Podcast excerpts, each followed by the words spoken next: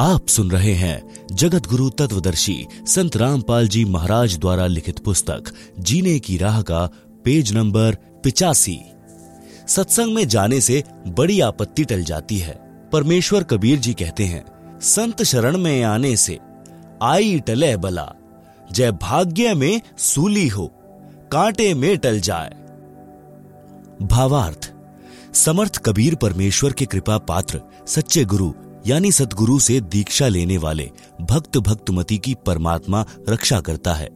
यदि पूर्व जन्म के पाप के कारण साधक को मौत की सजा सूली यंत्र के द्वारा मिलनी भाग्य में लिखी हो, जो अत्यधिक पीड़ादायक होती है तो परमात्मा उस साधक के उस मृत्यु दंड को समाप्त करके कुछ छोटा मोटा दंड, जैसे पैर में कांटा लगना, देकर टाल देता है।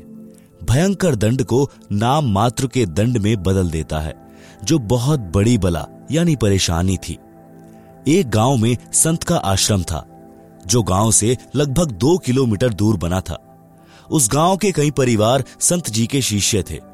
संत जी वर्ष में केवल दो बार उस आश्रम में आते थे। उसके साथ कुछ स्थायी शिष्य भी आते थे। वह संत अपनी मंडली के साथ प्रत्येक बार दो महीने उस आश्रम में रहता, फिर अन्य आश्रमों में जाता था। संत जी अपने कार्यक्रम के अनुसार दो महीने के लिए आया हुआ था। उस गाँव के भक्तों ने भोजन की व्यवस्था अपने अपने घरों से कर रखी थी। एक परिवार एक दिन का भोजन आश्रम वालों को घर बनाकर लाकर खिलाता था। प्रत्येक भक्त की इच्छा रहती थी कि अपने गुरुजी को उत्तम भोजन, खीर व सब्ज़ी रोटी खिलाए। एक परिवार का भोजन का दिन था। उस दिन दूध खराब हो गया। उस माई का नाम कस्तूरी था। उसी के पड़ोस में एक परिवार था, जिसमें केवल दो माँ बेटा थे। कारण यह था कि उस बहन रामो के पति की मृत्यु उस समय हो गई जब लड़का दो वर्ष का था। उस बहन ने एक घटना देखी थी कि उसके परिवार में दूसरे दादसरे की संतान में एक बहु विधवा हो गई थी। एक पुत्र तीन वर्ष का था। उसने अपने देवर से शादी कर ली। देवर भी शादीशुदा, यानी मैरिड था। देवर से भी उसको एक पुत्र प्राप्त हो गया। देवर देवरानी उससे मजदूर के समान बर्ताव करते थे। रूखा, सूखा, झूठा टुकड़ा पहले बेटे तथा माता को देते थे, जिस कारण से लड़के ने बड़ा होने पर आत्महत्या करनी पड़ी। वह भी पागल होकर कहीं चली गई। सब देवर जेठ बुरे नहीं होते। इस घटना को याद करके उस रामो बहन ने जेठ देवर से विवाह नहीं किया। लत्ता नहीं ओढ़ा। अपने बेटे कर्मपाल को पाला पोसा। मेहनत मजदूरी की। कुछ ज़मीन भी थी, उसी में मेहनत करके गाय भैंस को पालती थी।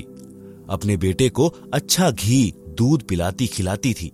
विचार करती थी कि बेटा शीघ्र जवान हो जाएगा। इसका विवाह करूँगी। यह अपने कार्य को संभाल लेगा। मैं सुख का जीवन जीऊँगी। परंतु सत्संग बिना ज्ञान नहीं। ज्ञान सदगुरु देता है। भक्ति बिना जीव सुखी नहीं हो सकता। चाहे कितना ही धनी क्यों ना हो। आप सुन रहे हैं जगत गुरु तत्वदर्शी संत रामपाल जी महाराज द्वारा लिखित पुस्तक, जीने की राह का, पेज नंबर छियासी। सिर पर पिता का साया नहीं था। बेटा माँ के लाड़ से बिगड़ता ही है। माँ का स्वभाव अपनी संतान को सर्व संभव सुख देना होता है। कहावत है कि रांड यानी विधवा का बेटा। तथा रंडुए, यानी विधुर की बेटी, बिगड़ती, यानी आवारा होती ही है। कारण, पिता कार्यवश बेटी की गतिविधि पर ध्यान नहीं रख पाता। माँ बेटी की गतिविधि पर ध्यान नहीं दे पाती। बेटी को तो अपने साथ रखती है, जिस कारण से कर्मपाल नशा करने लगा। माता से झगड़ा करके रुपए या बाजरा, ज्वार, चना ले जाता, उसे बेचकर नशा करता था। माँ सारा दिन रोती रहती थी। कि सोचा क्या था, यह कैसी कर्म गति आगे से आगे सब उल्टा हो रहा है, जिस चिंता के कारण दुबली पतली हो गई थी। भक्तमती कस्तूरी अपनी पड़ोसन, रामो, यानी राम प्यारी के घर गई। पहले कुशल मंगल की औपचारिकता करते हुए पूछा कि बेटा क्या कर रहा है? कैसे हो माँ बेटा? यह बात सुनकर बहन रामो रोने लगी और बोली कि बहन, कैसे भी नहीं है, लड़का बिगड़ गया है। नशा करता है, कहना नहीं मानता है, झगड़ा करता है, गाली गलौज पर उतर आता है। आपको तो पता है, परिवार तथा गाँव वालों ने मेरे ऊपर कितना दबाव डाला था। जेठ का लत्ता ओढ़ने, यानी पति के बड़े भाई से पुनः विवाह करने के लिए। मैंने राजवंती की घटना से डरकर जेठ से विवाह नहीं किया, अपने बेटे को सुखी देखने के लिए। आज इसने उससे भी अधिक दुख दे दिया। मन करता है कि कहीं चली जाऊँ या आत्महत्या कर लूँ। भक्तमती कस्तूरी ने कहा कि बहन, गलत बात नहीं सोचा करते। बड़ा होकर सुधर जाएगा। आप मर गई तो तेरे को पता है, चाचे ताऊ सारी ज़मीन हड़प लेंगे। लड़के को अधिक नशा कराकर मार डालेंगे। ऐसा विचार न कर। एक काम करो, मेरे साथ सत्संग में चला करो। यहाँ अकेली के मन में ऐसे विचार आते रहेंगे। सूख कर कांटा हो गई हो। रामो बोली, ना बहन, ना। मेरे को तो नगर के लोग वैसे ही शक की नज़र से देखते हैं। कोई व्यक्ति किसी कार्यवश घर आ जाता है तो छतों पर चढ़कर एक आँख से देखते हैं। आपके तो सिर पर धनी पति है। मैं सत्संग में चली गई तो जीना हराम कर देंगे। मुझे मरना ही पड़ेगा। बहन, यूँ बता। आज सुबह सुबह कैसे आना हुआ?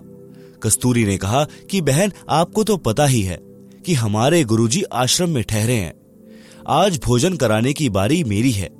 बहन खीर बनानी थी। दूध खराब हो गया। कुछ दूध उधारा दे दे। कल लौटा दूँगी। यह बात सुनकर बहन रामो में करंट सा आया।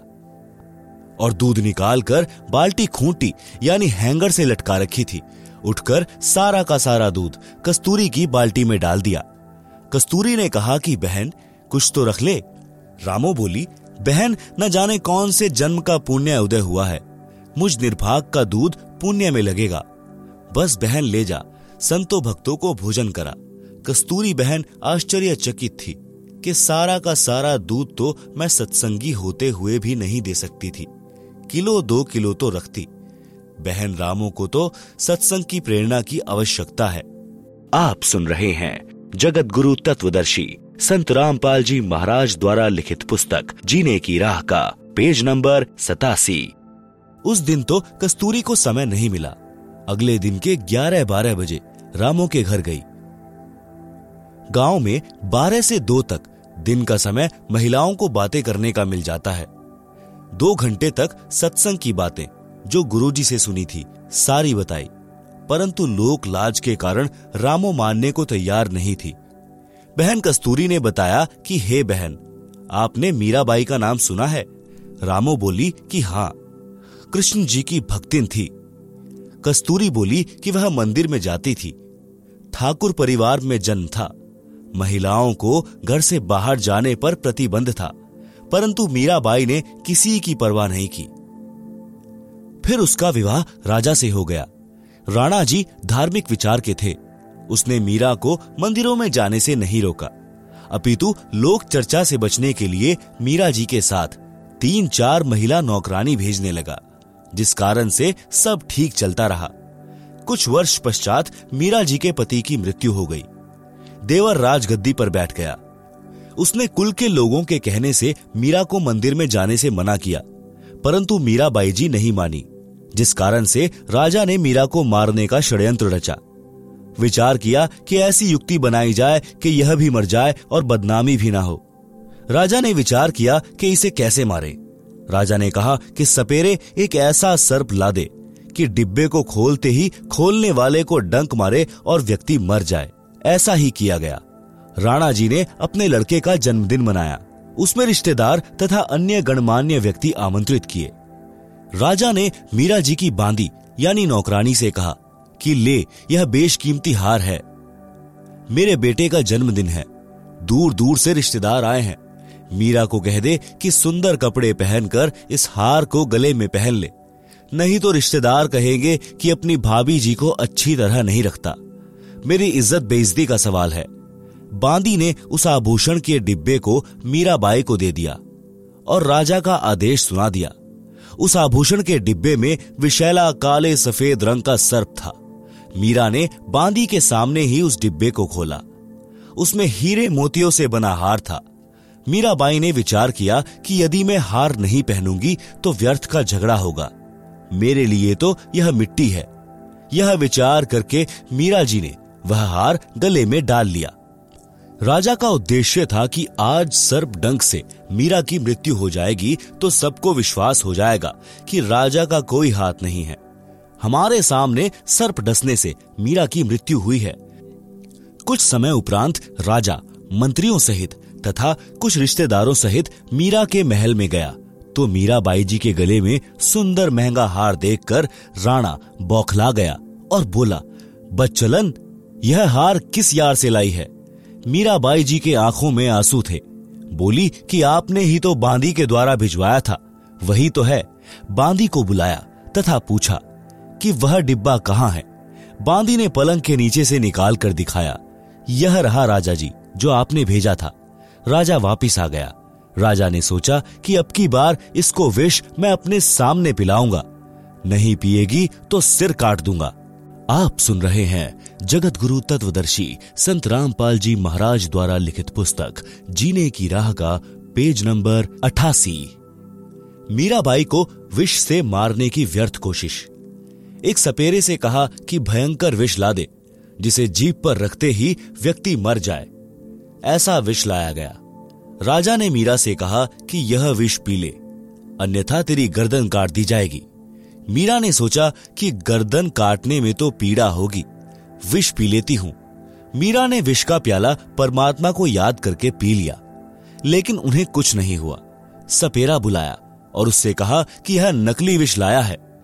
सपेरे ने कहा कि वह प्याला कहाँ है? उसे प्याला दिया गया। सपेरे ने उस प्याले में दूध डालकर एक कुत्ते को वहीं पिला दिया।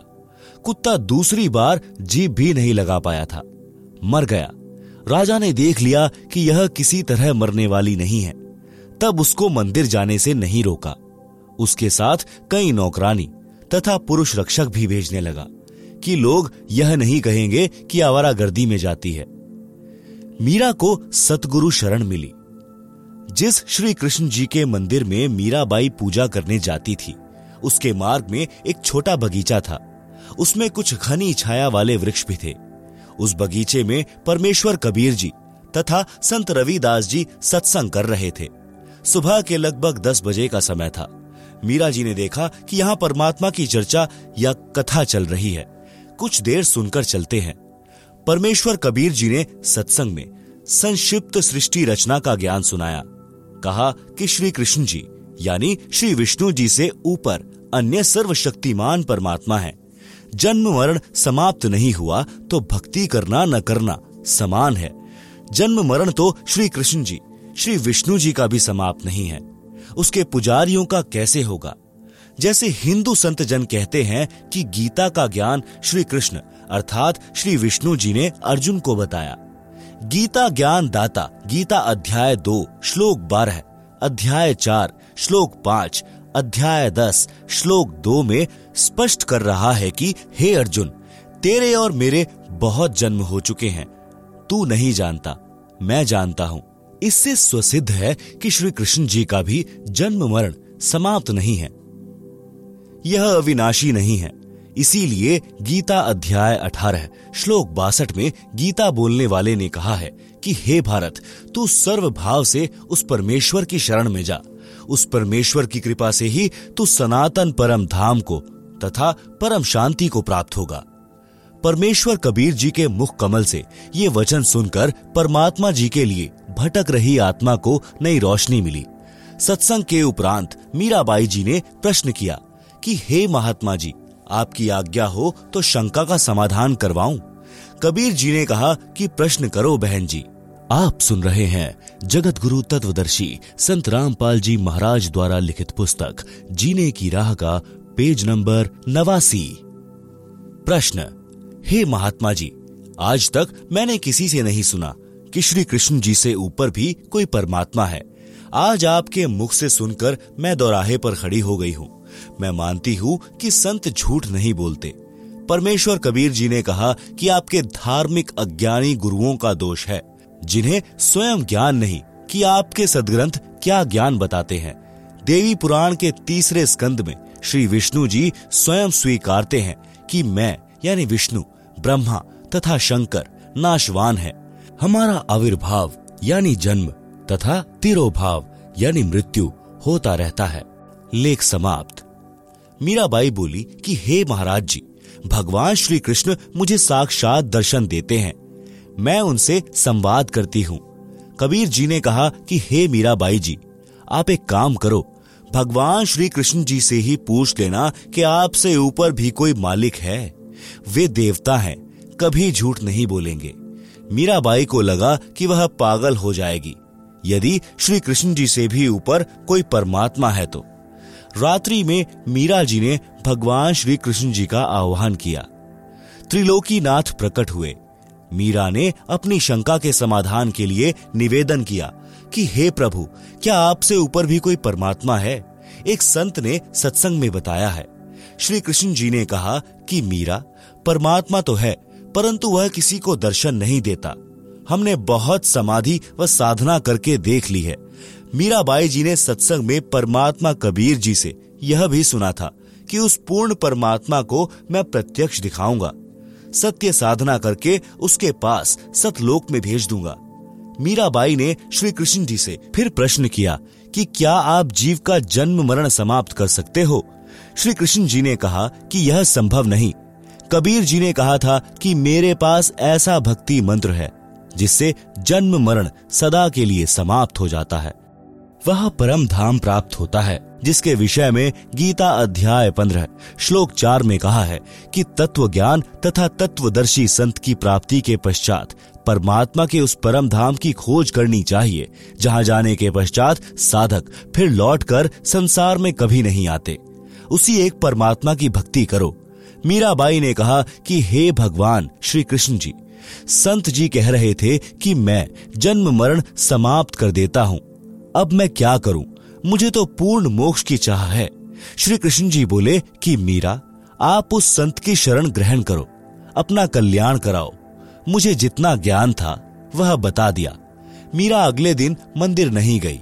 सीधी संत जी के पास अपनी नौकरानियों के साथ गई तथा दीक्षा लेने की इच्छा व्यक्त की तथा श्री कृष्ण जी से हुई वार्ता भी संत कबीर जी से साझा की। उस समय छुआछूत चरम पर थी। ठाकुर लोग अपने को सर्वोत्तम मानते थे। परमात्मा मान बड़ाई वाले प्राणी को कभी नहीं मिलता। मीराबाई की परीक्षा के लिए कबीर जी ने संत रविदास जी से कहा कि आप मीरा राठौर को प्रथम मंत्र दे दो। यह मेरा आपको आदेश है। संत रविदास जी ने आज्ञा का पालन किया। संत कबीर परमात्मा जी ने मीरा से कहा कि बहन जी, वो बैठे संत जी, उनके पास जाकर दीक्षा ले लें। बहन मीरा जी तुरंत रविदास जी के पास गई और बोली, संत जी, दीक्षा देकर कल्याण करो। संत रविदास जी ने बताया कि, बहन जी, मैं चमार जाति से हूँ। आप ठाकुरों की बेटी हो। आपके समाज के लोग आपको बुरा भला कहेंगे, जाति से बाहर कर देंगे। आप विचार कर लें मीराबाई अधिकारी आत्मा थी। परमात्मा के लिए, मर मिटने के लिए सदा तत्पर रहती थी। बोली, संत जी आप मेरे पिता, मैं आपकी बेटी। मुझे दीक्षा दो। भाड़ में पड़ो समाज। कल को कुतिया बनूँगी, तब यह ठाकुर समाज मेरा क्या बचाव करेगा? सत्संग में बड़े गुरुजी, यानी कबीर जी ने बताया है कि, कुल करनी के कारणे। हंसा गया बिगोए, तब कुल क्या कर लेगा, जब चार पाँव का होए। आप सुन रहे हैं जगत गुरु तत्वदर्शी संत रामपाल जी महाराज द्वारा लिखित पुस्तक, जीने की राह का पेज नंबर नब्बे। शब्दार्थ, कबीर परमेश्वर जी सतर्क कर रहे हैं कि हे भक्त, यानी स्त्री पुरुष, जो कुल परिवार व संसार की शर्म के कारण भक्ति नहीं करते कहते हैं कि घर परिवार वाले व संसार के व्यक्ति मज़ाक करेंगे कि नाम दीक्षा लेकर दंडवत प्रणाम करते हो, अन्य देवी देवताओं की पूजा नहीं करते हो, श्राद्ध पिंडदान नहीं करते हो, तुम्हें शर्म आनी चाहिए। उन्होंने अपना मानव जीवन नष्ट कर लिया। भक्ति न करने से जब चार पैर के पशु, यानी गधे, कुत्ते, सुअर, बैल आदि बनोगे, तब ये कुल व संसार के व्यक्ति क्या बचाव करेंगे? भक्ति ने बचाव करना था। वह की नहीं, इसलिए भक्ति करो। संत रविदास जी उठकर संत कबीर जी के पास गए और सब बात बताई। परमात्मा बोले कि देर न कर, ले आत्मा को अपने पाले में। उसी समय संत रविदास जी ने बहन मीरा को प्रथम मंत्र केवल पाँच नाम दिए। ये पाँच नाम शरीर में बने कमलों को खोलने वाले हैं। राधा स्वामी पंथ वाले नहीं हैं। तथा न दामा खेड़ा वाले गद्दी से दिए जाने वाले हैं। उनसे भिन्न मोक्ष में सहयोगी मंत्र हैं। मीराबाई को बताया कि यह इनकी पूजा नहीं है, इनकी साधना है, इनके लोक में रहने के लिए, खाने पीने के लिए, जो भक्ति धन चाहिए है, वह इन मंत्रों से ही मिलता है। यहाँ का ऋण उतर जाता है, फिर मोक्ष के अधिकारी होते हैं। परमात्मा कबीर जी तथा संत रविदास जी, वहाँ एक महीना रुके मीराबाई पहले तो दिन में घर से बाहर जाती थी, फिर रात्रि में भी सत्संग में जाने लगी, क्योंकि सत्संग दिन में कम तथा रात्रि में अधिक होता था। कोई दिन में समय निकाल लेता, कोई रात्रि में। मीरा के देवर राणा जी, मीरा को रात्रि में घर से बाहर जाता देखकर जल भुन गए, परंतु मीरा को रोकना, तूफ़ान को रोकने के समान था। इसलिए राणा जी ने अपनी मौसी जी, यानी मीरा की माता जी को बुलाया। और मीरा को समझाने के लिए कहा।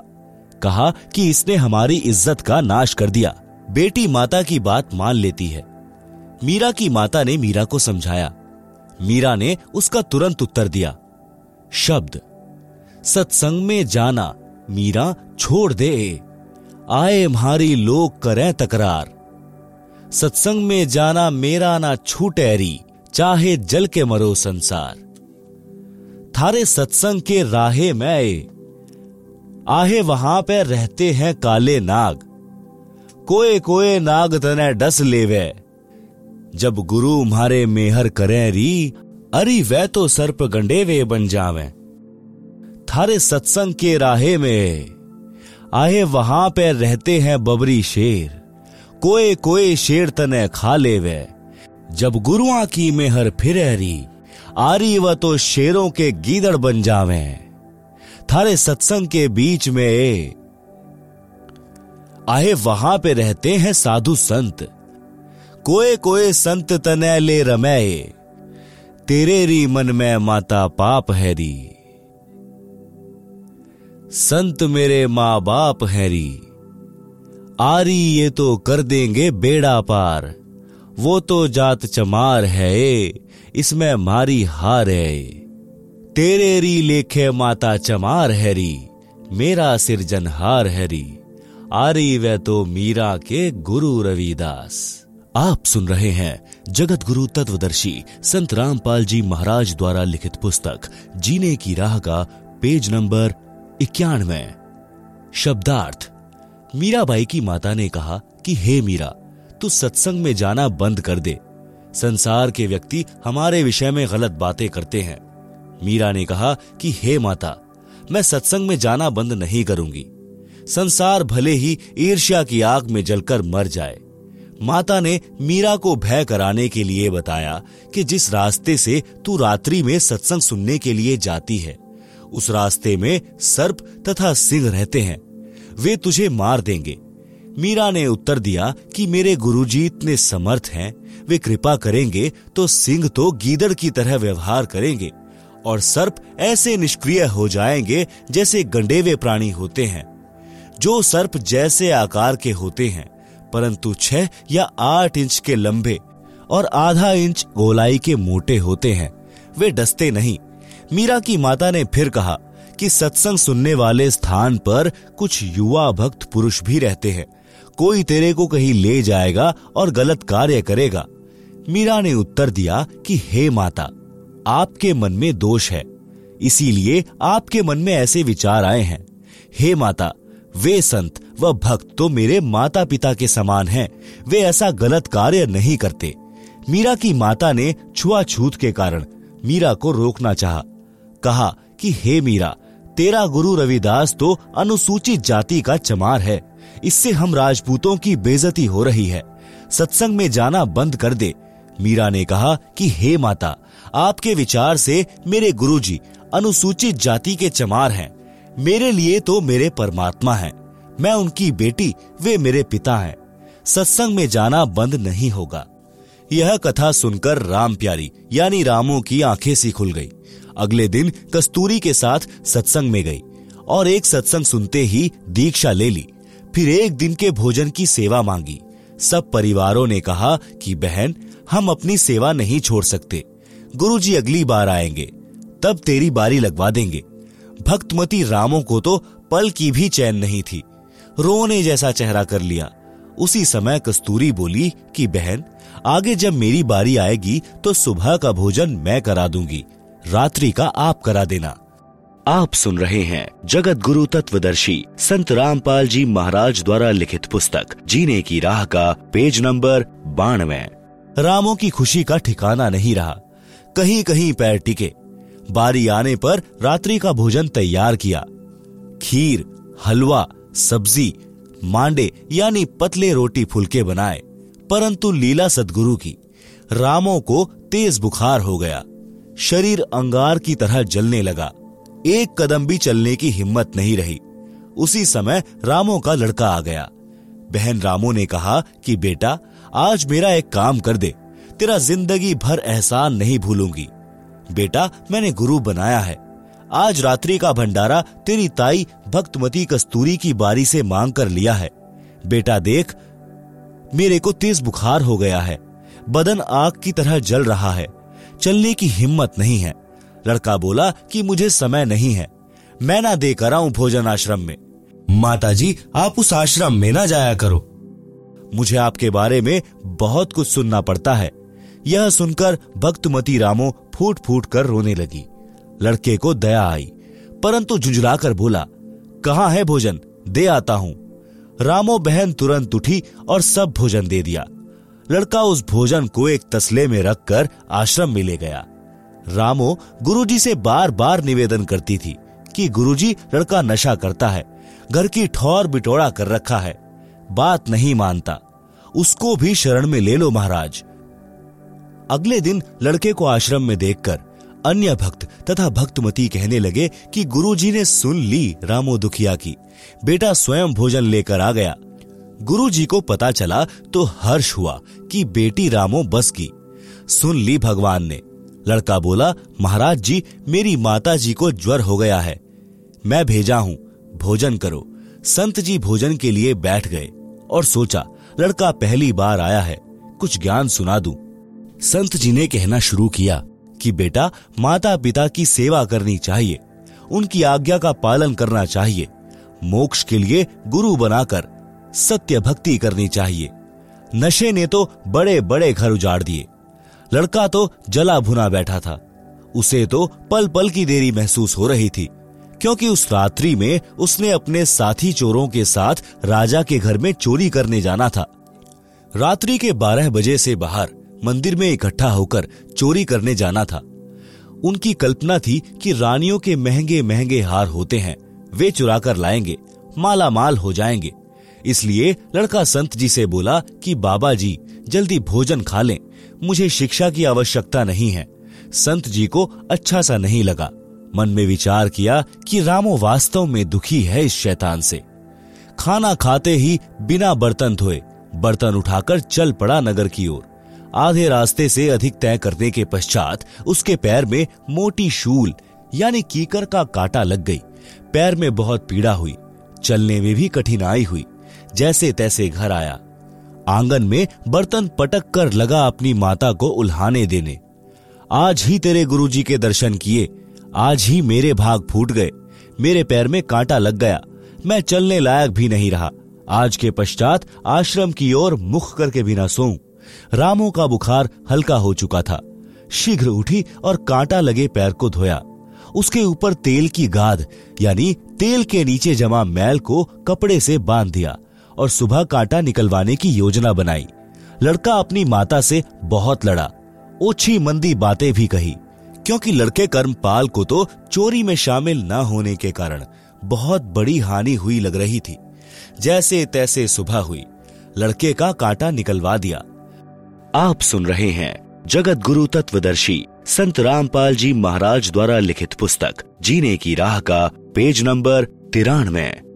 माता यानी रामू घर के कार्य में लग गई। कुछ देर में एक बैंड बाजा बजता हुआ आया। नगर निवासियों को पता होता था कि इस प्रकार का साज उस समय शहर में बजाया जाता है जब किसी को मौत की सजा दी जाती है। इसलिए प्रत्येक व्यक्ति अपने अपने घरों के बाहर खड़े हो जाते थे और जाना करते थे कि किसको किस कारण सूली तोड़ा जा रहा है। राजा के सिपाही उन चारों व्यक्तियों से कहलवा रहे थे कि अपना दोष बताओ। वे कह रहे थे कि हम राजा के घर चोरी करने गए थे। हमने घोर अपराध किया है। आज शाम को हमें सूली पर चढ़ाया जाएगा। कोई सुनता हो तो कभी ऐसी गलती ना करना। कर्मपाल को अपने साथी चोरों को पहचानते देर नहीं लगी और माजरा भी समझ गया। रामो बोली कि ठीक हुआ, और करना चोरी। तुम्हें यही सजा चाहिए थी। करके खाया नहीं जाता। रामो अपने घर में चली गई। कर्मपाल द्वार पर भयभीत स्थिति में डरा डरा सा खड़ा रहा। फिर घर में जाकर ज़ोर ज़ोर से रोने लगा। रामो ने देखा कि कर्मपाल क्यों रो रहा है। पूछा कि बेटा क्या हो गया? कांटा भी निकल गया। अब क्या दर्द हो रहा है? कर्मपाल उठा और अपनी माता के सीने से लिपट गया। बोला, माँ, भला हो आपके गुरुजी का, जिसने तेरे बेटे की सूली की सजा कांटे में टाल दी। माँ, आज तेरा बेटा सूली चढ़ना था। माँ, आप कैसे जीवित रहती? रामो बोली कि मेरा बेटा क्या चोर है? क्यों टूटता सूली? चोरों को सजा मिलती है। कर्मपाल बोला हाँ माँ, तेरा बेटा चोर था। आज के बाद कसम है माँ तेरी। कभी नशा नहीं करूँगा। आपके साथ सत्संग में चला करूँगा। आपके साथ घर के काम में हाथ बटाऊँगा। मैं अपनी ज़िंदगी में अपनी माँ को कभी दुखी नहीं करूँगा। रामो बोली कि, रे निकम में चोरी भी तो करने लग गया था। लड़का बोला कि हाँ माँ, पक्का चोर हो गया था। धन्य है आपके सतगुरु, धन्य है मेरी माँ, जिसे ऐसे महापुरुष की शरण मिली है। माँ, आज ही चल, मुझे दीक्षा दिलाकर ला। रामू तुरंत लड़के को भक्तमती कस्तूरी के पास ले गई। सब वृतांत बताया। कस्तूरी भी सब कार्य छोड़कर उनके साथ आश्रम में गई और गुरुजी का धन्यवाद किया। सब घटना को बताया। लड़के को नाम दिलाया। एक अन्य गाँव के सत्संगी परिवार की लड़की से कर्मपाल का विवाह हो गया। पूरा परिवार सत्संग में आने लगा, तथा सेवा करके सुखी जीवन जीने लगा। रामो तो सत्संग के रंग में ऐसी रंगी, जब जब सतगुरु जी मंडली समेत आकर आश्रम में रुकते, वह तो सुबह चली जाती, देर शाम को आती और सेवा करती, बर्तन साफ़ करती गुरु जी के वस्त्र धोती। सत्संग का तो एक शब्द भी नहीं छोड़ती थी।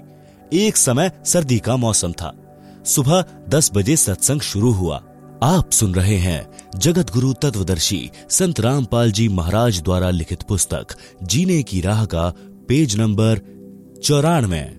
गुरु जी ने रामो से बोला कि बेटी, वस्त्र धोला नदी पर। धूप थोड़ी देर रहती है। सत्संग के बाद जाएगी तो वस्त्र सूख नहीं पाएँगे। रामो बहन वस्त्र बाल्टी में डालकर चल पड़ी। नदी थोड़ी दूरी पर थी। कपड़े पानी में बाल्टी में भिगोकर सोडा डाल दिया। सोचा कि जितनी देर वस्त्र सोडा में भीगेंगे, तब तक सत्संग सुनाती हूँ। आश्रम के बाहर दीवार के साथ कान लगाकर सत्संग वचन सुनने लगी। सत्संग समापन पर सत साहिब की ध्वनि सुनी तो रामू को कपड़े याद आए। दौड़ी दौड़ी नदी की ओर चली और डरी हुई थी कि आज तो गलती हो गई। गुरुजी के वचन की अवहेलना हो गई, मेरे ऊपर डांट पड़ेगी। गुरुजी नाराज़ हो गए तो मेरी तो सेवा पर पानी फिर जाएगा। हे भगवान, यह कौन बनी? इन्हीं विचारों में नदी पर पहुँची तो देखा कि बाल्टी खाली थी और वस्त्र धोकर झाड़ियों पर सुखा रखे थे, जो सूख चुके थे। रामो उन बहनों से बोली, जो पहले से नदी पर अपने वस्त्र धो रही थी। कि, हे बहनों, ये वस्त्र आपने धोकर सुखाए हैं क्या? सब अन्य महिलाएँ रामो की ओर देखने लगी। एक बोली कि, बहन, तेरा दिमाग चल गया है क्या? या मज़ाक कर रही है? आप स्वयं तो कपड़े धो रही थी, बेसब्री होकर। हमारे भी छींटे लग रहे थे। तेरे को टोका भी था कि धीरे धीरे कपड़े धो। तू खुद झाड़ियों पर सुखा कर गई थी। अब क्या भाँग का नशा कराई है? रामो रोने लगी और सब कपड़े उठाकर बाल्टी में डालकर आश्रम की ओर चली। आश्रम में किसी सेवादार ने रामो को आश्रम के बाहर बैठे सत्संग सुनते देर तक देखा था। उसने गुरुजी को बताया कि आज आपके कपड़े गीले ही रहेंगे, क्योंकि रामो तो सत्संग समापन तक बाहर दीवार के कान लगाकर सत्संग सुन रही थी। अभी गई है कपड़े धोने। इतने में रामो ने आश्रम में प्रवेश किया और कपड़े गुरुजी के पास रखकर फूट फूट कर रोने लगी। संत जी ने कपड़े छुए तो पूर्ण रूप से सूखे थे। रामो से रोने का कारण पूछा तो बताया कि गुरुजी, आपने दुखी होकर स्वयं कपड़े धोए हैं। मेरे से गलती हो गई। मैंने ऐसे ऐसे सोचा था कि कुछ देर सत्संग सुनकर कपड़े धोऊँगी, परंतु ध्यान नहीं रहा। गुरुजी बोले कि बेटी, परमात्मा कबीर जी रामो बनकर कपड़े धो गए हैं। जो बच्छा गऊ की नज़र में, यू साई कू संत। भक्तों के पीछे फिरे, भक्त वच्छल भगवंत। शब्दार्थ, जैसे गाय अपने बच्चे के ऊपर एक टक नज़र रखती है कि कोई पशु पक्षी या मनुष्य मेरे बच्चे को मार न दे। इसी प्रकार परमात्मा अपने भक्त के ऊपर दृष्टि रखता है। जैसे गाय का बच्चा खेलता कूदता किसी ओर दौड़ जाता है तो गाय भी उसके पीछे पीछे उसकी सुरक्षा के लिए दौड़ती है। इसी प्रकार परमात्मा जो भक्तों का हितकारी है, अपने भक्तों के पीछे पीछे फिरता है, उनकी सुरक्षा के लिए साथ रहता है। परमात्मा ने अब्राहिम सुल्तान अधम को नरक से निकालने के लिए बांदी रूप स्त्री बनकर शरीर पर कोरड़े खाए थे। बेटी दुखी ना हो, तेरा उद्देश्य गलत नहीं था। परमात्मा तो सच्ची लगन व भाव के भूखे हैं। रामो शांत हुई। सत्संग से रामो बस गई।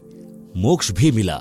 आप सुन रहे हैं जगत गुरु तत्वदर्शी संत रामपाल जी महाराज द्वारा लिखित पुस्तक, जीने की राह का पेज नंबर पिचानवे। कबीर सतगुरु शरण में आने से आई टले बला। जय भाग्य में सूली लिखी हो, कांटे में टल जाए।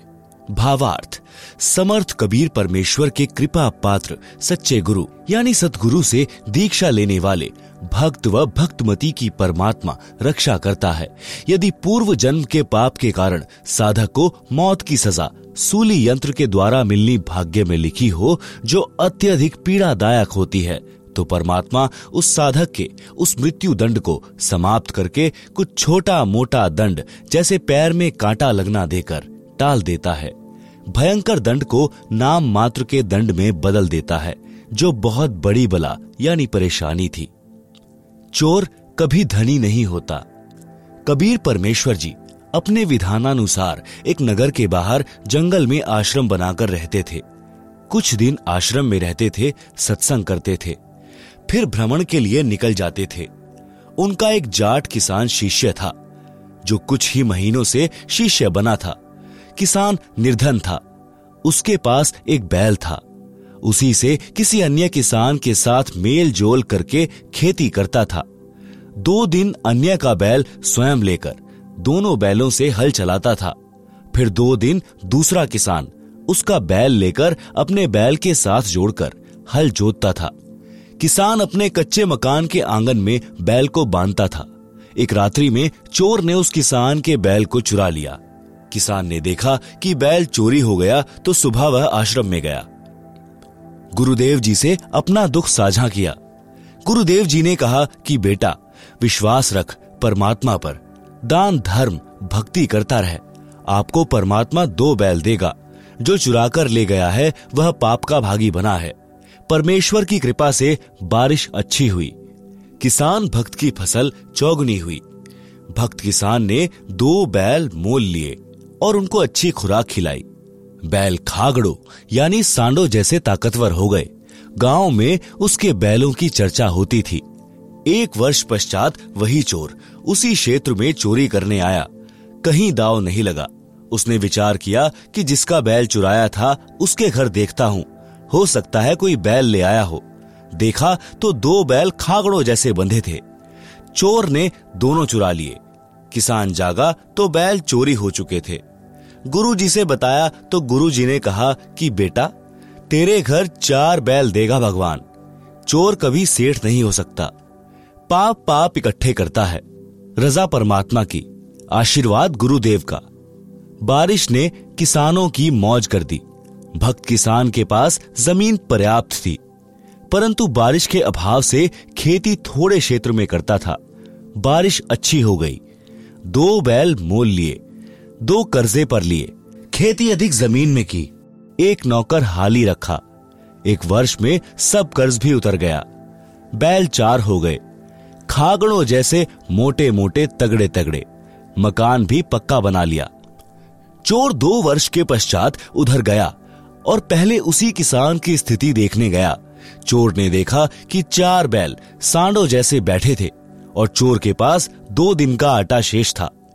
अधिक निर्धन हो गया था। आप सुन रहे हैं जगत गुरु तत्वदर्शी संत रामपाल जी महाराज द्वारा लिखित पुस्तक, जीने की राह का, पेज नंबर छियानवे।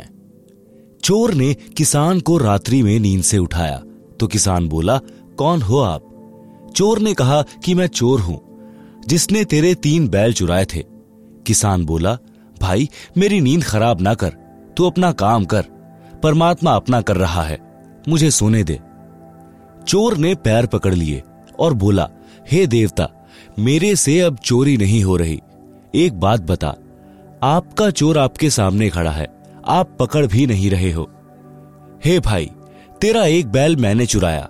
तेरे घर अगले वर्ष दो बैल खांकड़ों जैसे बंधे थे। वे दोनों भी मैं चुरा ले गया। आज दो वर्ष पश्चात आपके आँगन में चार बैल खांगड़ों जैसे बंधे हैं। मेरा सर्वनाश हो चुका है। बालक भी भूखे रहते हैं। मुझे मार, चाहे छोड़, मुझे तेरे विकास का राज बता। मैं भी जाट किसान हूँ, ज़मीन भी है। निर्धनता बेअंत है। भक्त किसान ने उसको कहा कि आप स्नान करो, खाना खाओ, चोर ने वैसा ही किया। फिर भक्त उस चोर को आश्रम में लेकर गया। गुरुदेव से सब घटना बताई। गुरुदेव ने चोर को समझाया। सात आठ दिन भक्त किसान ने अपने घर पर रखा और प्रतिदिन गुरु जी से मिलाकर सत्संग सुनाया। चोर ने दीक्षा ली। गुरु जी ने कहा कि, भक्त बेटा, नए भक्त को एक बैल दे दे उधारा। खेती करेगा, तेरे पैसे लौटा देगा। भक्त ने कहा गुरु जी ठीक है। भक्त किसान ने नए भक्त को एक बैल दे दिया। नया भक्त प्रति महीना सत्संग में आता था। पूरे परिवार को नाम, यानी दीक्षा दिला दिया। दो वर्ष में वित्तीय स्थिति अच्छी हो गई। एक बैल तथा तीन पहले वाले, यानी चोरी वाले बैलों के रुपए लेकर चोर भक्त उस किसान भक्त के घर आया। उसके बच्चे भी साथ थे। किसान भक्त से उस चोर भक्त ने सब पैसे देकर कहा कि मुझे क्षमा करना। आपका उपकार मेरी सात पीढ़ी भी नहीं उतार पाएगी। पुराना भक्त बोला कि, हे भाई, यह सब गुरुदेव जी की कृपा है। उनका वचन फला है। आप यह सब रुपए गुरु जी को दान रूप में दो। मेरे को तो उन्होंने पहले ही कई गुना बैलों की पूंजी दे दी थी। मेरे काम की नहीं। दोनों भक्त गुरु जी के पास गए और सर्वदान राशि चरणों में रख दी। गुरु जी ने भोजन भंडारा, यानी लंगर में लगा दी। सत्संग किया। इस प्रकार चोरी का धन मोरी में जाता है। भक्त सदा फलता फूलता है। संस्कार छूत के रोग की तरह फैलते हैं। अच्छे तथा बुरे संस्कार संक्रमण रोग की तरह फैलते हैं। जैसे भक्त के हाथ से बोए गए बीज में भी भक्ति संस्कार प्रवेश होते हैं। जो उस अन्न को खाता है, उसमें भी भक्ति की प्रेरणा होती है। यदि कोई नशा करने वाला तथा किसी प्रकार के अन्य विचारों को मन में मंथन करता हुआ हाली बीज बोता है तो उस बीज में भी उसके विचार प्रवेश होते हैं, जो उस अन्न को खाने वाले को प्रभावित करते हैं। उदाहरण, एक बहन ने गुरु दीक्षा ले रखी थी। उसके घर पर गुरु जी आए, तथा साथ में एक शिष्य भी था। उस बहन की बहन भी किसी कार्यवश, उसी दिन आ गई। आप सुन रहे हैं जगत गुरु तत्वदर्शी संत रामपाल जी महाराज द्वारा लिखित पुस्तक, जीने की राह का पेज नंबर सत्तानवे। उसका दामाद मृत्यु को प्राप्त हो गया था। लड़की के छोटे छोटे बच्चे थे। वह बहुत चिंतित थी। रह रहकर विचार उठ रहे थे कि बेटी का निर्वाह कैसे होगा। बेटी तो उजड़ गई। देवर जेठ किसी के नहीं होते। बच्चों को कौन पालेगा? हे भगवान, यह क्या बनी? कौन से जन्म का पाप आड़े आ गया? उपदेशी बहन भोजन बनाने लगी तो उसकी बहन उसकी सहायता करने लगी। अधिक भोजन उस बहन ने बनाया, जिसका दामाद मर गया था। संत भक्त खाना खाकर सो गए। सुबह भक्त ने गुरुदेव जी से कहा कि, हे गुरुदेव, आज रात्रि में निद्रा के दौरान मन बहुत दुखी रहा, जैसे मेरा दामाद मर गया। बेटी के छोटे छोटे बच्चे हैं, उनकी बेहद चिंता सताती रही। इनका क्या होगा? कैसे निर्वाह होगा?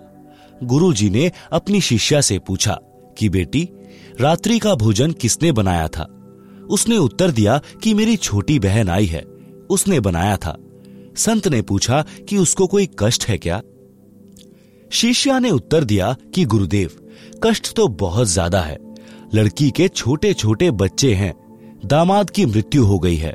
सारा सारा दिन मेरी बहन इसी चिंता में रहती है। दिन में कई कई बार यह कहती रहती है कि बेटी का क्या होगा? कैसे बच्चों का पालन करेगी? गुरु जी ने शिष्य को बताया कि उस बेटी के विचार भोजन में प्रविष्ट हुए और खाने वाले को प्रभावित किया। मेरे को भी यही परेशानी सारी रात रही थी। इसी प्रकार यदि भक्ति नाम स्मरण या आरती या संतों की वाणी का मनन करते करते भोजन बनाया जाए तो खाने वाले में वे सुसंस्कार, अच्छी प्रेरणा करते हैं। भक्ति की रुचि बढ़ती है। कोई हाली गाने रागनी गाता हुआ बीज बोता है, या खाना बनाने वाली गाने या रागनी गाते हुए भोजन बनाती है तो उस अन्न में वे संस्कार प्रवेश हो जाते हैं। उसे खाने वाले का स्वभाव भी उसी प्रकार बकवाद करने को प्रेरित होता है, जिसका परिणाम वर्तमान उन्नीस सौ सत्तानवे के आसपास में दिखाई दे रहा है। अच्छाई में कम, बुराई में अधिक संख्या में मानव लगा है। यदि संतों की वाणी, पाठ, आरती, स्मरण करने वालों की संख्या अधिक हो जाएगी तो वातावरण भक्तिमय हो जाएगा। प्रत्येक व्यक्ति के मन में भक्त जैसे भाव उपजेंगे। उस वातावरण को बनाने के लिए घर घर में आरती रमैणी तथा नित्य नियम चलना चाहिए। गुरु से दीक्षा लेकर नाम का स्मरण करना चाहिए, जिससे वातावरण में भक्ति के विचारों के तत्व अधिक भर जाएँगे तथा बुरे संस्कारों वाले विचार ऊपर उठ जाएँगे। भक्ति संस्कार ऑक्सीजन जानो तथा बुरे विचार कार्बन डाइऑक्साइड समझें। ऑक्सीजन रूपी भक्ति संस्कार के सिलेंडर के सिलेंडर खोलने पड़ेंगे। यानी सदग्रंथ साहिब के पाठ पर पाठ करने पड़ेंगे, तथा तीनों समय की संध्या, यानी नित्य कर्म करने होंगे, स्मरण करना होगा। भक्ति करने वालों की संख्या बढ़ेगी तो भक्ति के विचार भी पृथ्वी पर अधिक फैलेंगे, जिनसे प्रत्येक के मन में शांति का आभास होगा। सत्संग करने किसी के घर जाते थे तो पहले दिन तो हमारा भी मन अशांत सा हो जाता था। फिर प्रत्येक भक्त अपनी अपनी रमैणी, सुबह के नित्य नियम, शाम की आरती तथा स्मरण करते। फिर सत्संग सुनाता। तब उस घर से बुरे विचार, यानी कुसंस्कार निकल जाते। सुसंस्कारों की अधिकता होने से मन शांत होता। जब हम सत्संग या पाठ करके अगले गाँव जाने लगते थे तो पूरा परिवार रोने लग जाता था। उनको इतनी शांति संत व भक्तों के संग में मिलती थी। उन संस्कारों का प्रभाव महीनों रहता है। यदि नाम लेकर प्रतिदिन की तीनों संध्या व स्मरण परिवार के लोग करने लग जाएँ तो वह शांति सदा बनी रहती है। जो बीड़ी हुक्का में तमाखू, यानी तंबाकू पीता है और वह बीज बोता है तो उस अन्न में भी तमाकू की वासना, यानी सूक्ष्म तत्व प्रवेश कर जाते हैं। उस अन्न को खाने वाले में भी तमाकू सेवन करने की प्रेरणा बन जाती है। जिस कारण से नशा तेज़ी से युवाओं में बढ़ रहा है।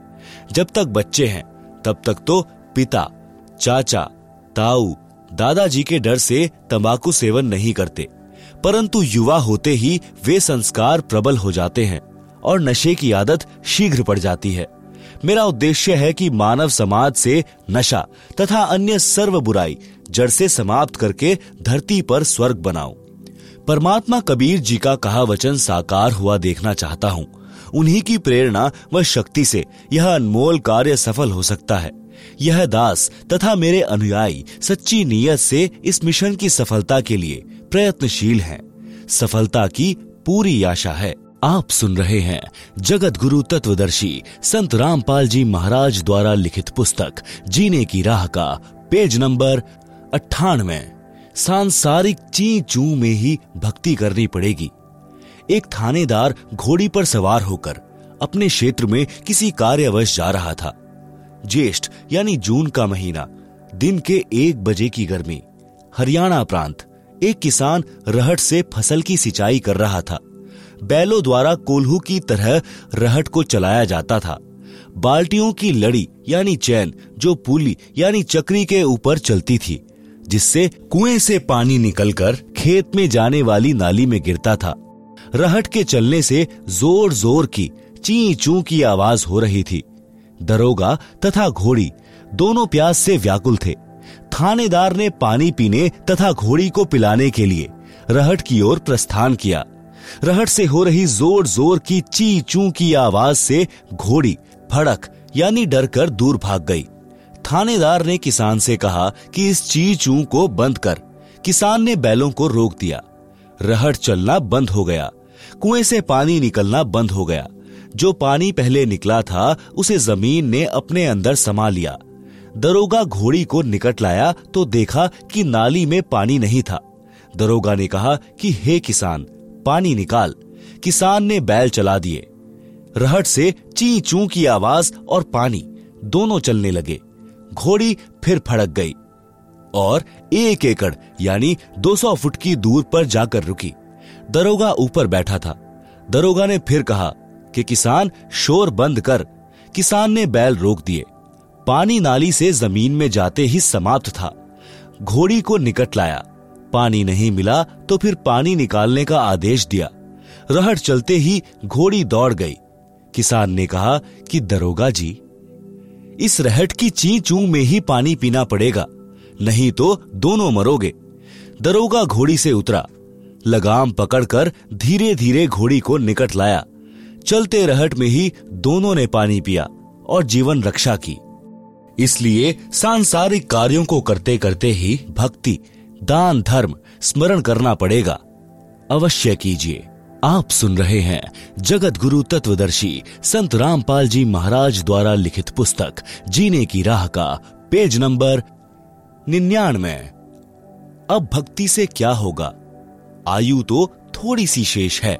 जिला जींद में, गाँव मनोरपुर में भक्त राम कुमार जी के घर, तीन दिन का पाठ तथा सत्संग हो रहा था।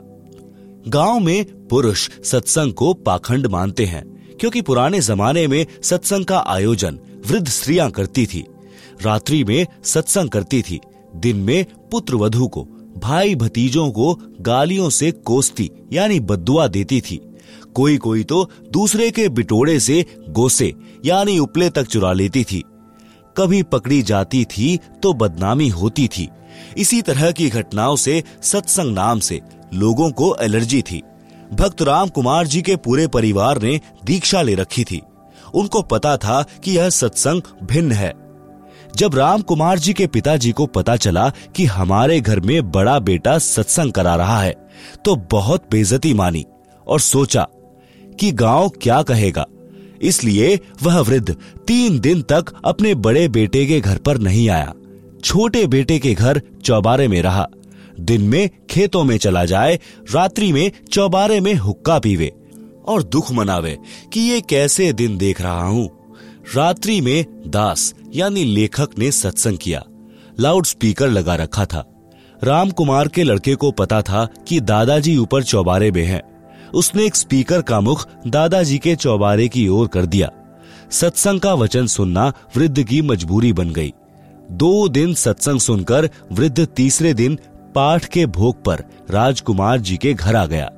राजकुमार जी की पत्नी ने बताया कि मैंने सोचा था कि बूढ़ा बात बिगाड़ने आया है। महाराज जी को गलत बोलेगा।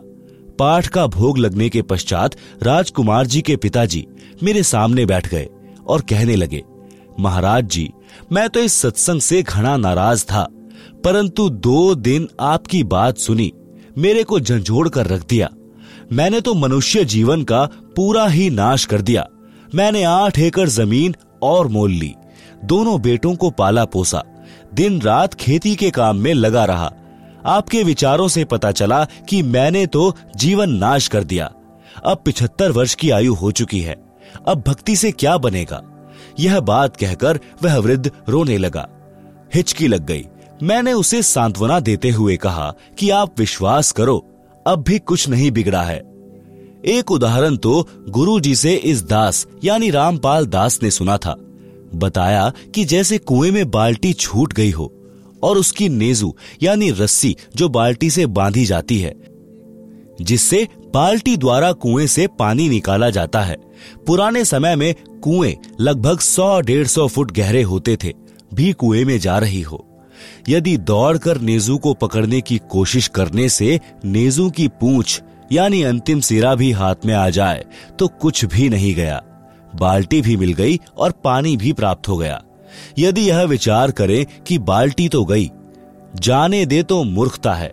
इसी प्रकार आपकी आयु रूपी नेजू की पुछड़ी, यानी एंड बची है। अब दीक्षा लेकर सर्व नशा त्याग कर, मर्यादा में रहकर साधना करो, मोक्ष हो जाएगा। उसी समय उस भक्त आत्मा ने दीक्षा ली। और पूरी लगन के साथ भक्ति की। वह पिचासी वर्ष की आयु में शरीर त्याग कर गया, जीवन सफल किया। वह हुक्का पीता था, उसी दिन त्याग दिया और आजीवन हाथ भी नहीं लगाया। राम कुमार के छोटे भाई के परिवार ने भी नाम लिया। वृद्ध भक्त उनको स्वयं लेकर सत्संग आता था। भक्ति करने को कहता था, गाँव मनोहरपुर के लोग आश्चर्यचकित थे कि इतना हुक्का पीने वाले ने कैसे हुक्का छोड़ दिया? हुक्का पीने वालों के पास भी नहीं बैठता। एक है चोट सिधारिया, जिन मिलंदा चाह। आप सुन रहे हैं जगत गुरु तत्वदर्शी संत रामपाल जी महाराज द्वारा लिखित पुस्तक, जीने की राह का पेज नंबर सौ। हरियाणवी कहावत है कि, घाम का और ज्ञान का चमका सा लाग्या करे। शब्दार्थ, भावार्थ है कि भादुआ के महीने में धूप, यानी घाम का ज़ोर अधिक होता है। खेत में काम करने वालों को घाम मार जाता है। घाम मारना, यानी धूप से शरीर में हानि होना, जिस कारण से शरीर में गर्मी बढ़ जाती है। ज्वर हो जाता है। इसको कहते हैं घाम मार गया। वह व्यक्ति वैद को कहता था कि मुझे तो पता भी नहीं चला कब घाम मार गया। वैद कहता था कि घाम का तो चकमा सा लगता है यानी अचानक प्रभाव पड़ जाता है। इसी प्रकार, जिनको ज्ञान का प्रभाव होना हो तो एक दो बिंदु पर ही ज्ञान हो जाता है। भक्ति पर लग जाता है। चौधरी जीता जाट को ज्ञान हुआ। गाँव खेखड़ा, जिला बागपत, उत्तर प्रदेश में, लगभग 275 वर्ष पूर्व, एक जीता राम जाट था। 900 बीघा ज़मीन थी। गाँव का नंबरदार था। सबसे धनी तथा पंचायती आदमी था। सत्य का पक्ष लेता था, झूठ को महत्व नहीं देता था। उसी गाँव खेखड़ा में एक संत, घीसादास जी, उस समय में सत्संग किया करते थे। वे चमार जाति से थे। उस समय छुआछूत चरम पर थी। संत घीसादास जी को परमेश्वर कबीर जी लगभग सात आठ वर्ष की आयु में जंगल में मिले थे। उनको यथार्थ ज्ञान तथा दीक्षा देकर अंतर ध्यान हो गए थे। बड़े होकर संत श्री घीसा दास जी सत्संग करने लगे। आसपास के व्यक्ति सत्संग सुनकर दीक्षा लेकर संकट मुक्त होने लगे। दिन में अपने निर्वाह के लिए कार्य करते तथा रात्रि में सत्संग सुनते थे। महीने में दो दिन सत्संग करते थे। रात्रि के सत्संग में स्त्रियाँ, पुरुष दोनों जाते थे। गाँव में चर्चा चलने लगी कि रात्रि में स्त्रियों का जाना उचित नहीं है। कुछ भी अप्रिय घटना हो सकती है। इसलिए सत्संग को बंद करा दिया जाए। गाँव खेखड़ा की पंचायत हुई। पंचायत में सत्संग बंद कराने का निर्णय लिया गया और यह संदेश स्वयं। पंचायत का प्रमुख चौधरी जीताराम जी को कहा गया। चौधरी जीताराम जी संत घीसाराम जी के घर गए। उस दिन सत्संग चल रहा था।